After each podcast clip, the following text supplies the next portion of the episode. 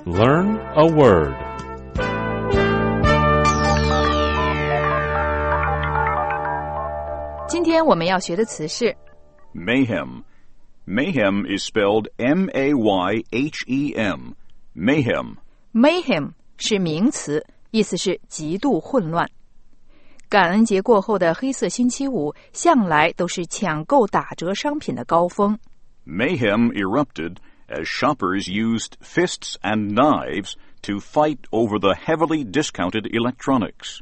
为了争夺大减价的电器，购物者拳脚相加，甚至动了刀子，出现混乱状态。十二月中旬，耶路撒冷下大雪。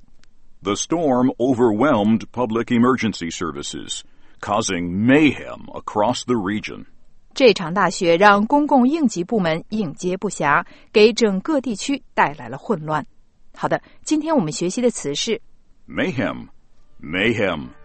Mayhem.